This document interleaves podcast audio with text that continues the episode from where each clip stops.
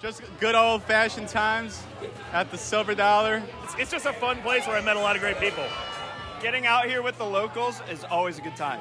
It is. It's just been a really good community bonding experience for me. 3 words: atmosphere, social, and fun. Holler at the dollar. I love to run. I love to drink. And I'm devastated that this bar is closing. The Silver Dollar Tavern served its first drink at 117 West Mifflin Street over 90 years ago, in 1933, shortly after the end of Prohibition. This Saturday, around 2:15 a.m., it served its last. In that time, the tavern, which was typically open from 8 a.m. to 2:30 a.m., attracted patrons from every walk of life in Madison.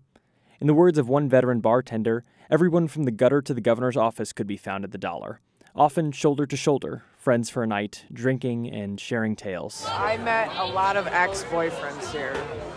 That is true. Your own ex-boyfriends, or we go play pool, whatever, have a night. We go out on the street, smoke a cigarette, and go home. And it's just like, you wake up and you're like, I'm so happy with my life. Like, I just love the people that I'm with at Silver Dollar. Saturday's last call brought together new and old Silver Dollar loyals, from 25-year veterans to folks who were there for the first time, just to say they stood in the historic building before it was torn down. Everyone had a story of how they came to love the dollar. Silver Dollar has been one of my favorite places, especially after having met my beautiful girlfriend here. We met almost 2 years ago, but we've been together for almost a year and a half. Wait, let me give her her seat back. This was my dad's bar when he was here. He went to Edgewood, and this was between 93 and 96. I came here on a date, and I was 20, and I'm like, we can't go to any bars. And he's like, we're going to the dollar. It'll be fine.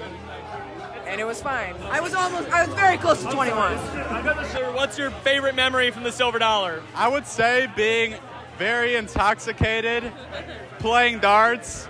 I'm going to miss the shuffleboard table because I usually won here. The fondest memory is that we have no memories of what actually transpired here. Back then, you could smoke in here, so there was always kind of a thick haze between what was happening at one end of the bar and the other, so if something debaucherous did go down, who's to say that it did actually happen? On hand for an interview were 2 members of the Teasdale family who've owned and operated the Silver Dollar since its inception. Derek Teasdale, a grandson of the original owner, donned a vintage Silver Dollar bomber jacket for the occasion. I'm going to miss not being able to come up here. All my thoughts as growing up as a kid were in here. My dad was the son of the original owner, and when he passed, my brother and I ended up with that share, and we sold it to our cousins to keep it in the family. So we were the 3rd generation. People that's got it now are the 4th generation. His nephew Tim Teasdale grew up in the bar as well. I was too young to drink, but I think the biggest thing I remember and the thing I enjoy was everybody came in here was happy. Everybody came in here enjoyed themselves. I'm not going to say it was a bar of love, but this is a place where people wanted to really just come and enjoy the day. Different, you know, and it's going to be missed. The celebration continued right up till bar closed, despite a dwindling supply of alcohol. By 7 p.m., the bar was completely out of beer, though some enterprising customers friendly with the staff were able to smuggle some in. At 10, the remaining dozen or so bottles of liquor were on display behind the bar. No vodka, no whiskey.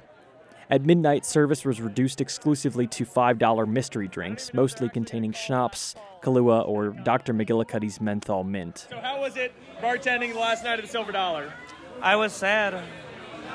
Not sad that I was going to miss all the interactions with all the people, just that big pile of money at the end of the night. That's where the real sadness is. Oh, that pile of money? Dude, no other bar could f*** with the pile of money that you make here.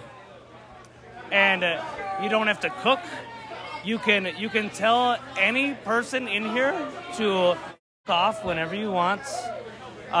You can go outside and smoke whenever you want, even if there's an entire bar full of people. It doesn't matter. You just do whatever you want here, and now it's gone. Forever, I think. By 2 a.m., the scene recalled an earlier time of smoking indoors. Though the words "last call" were never actually uttered, it was hard to mistake the climax of the evening.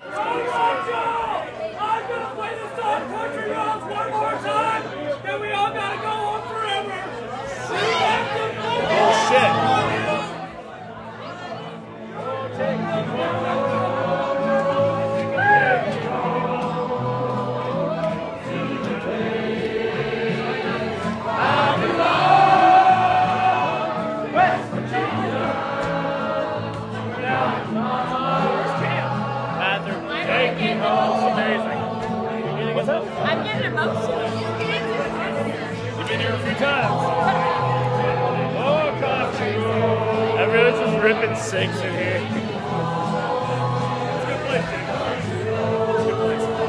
That's a good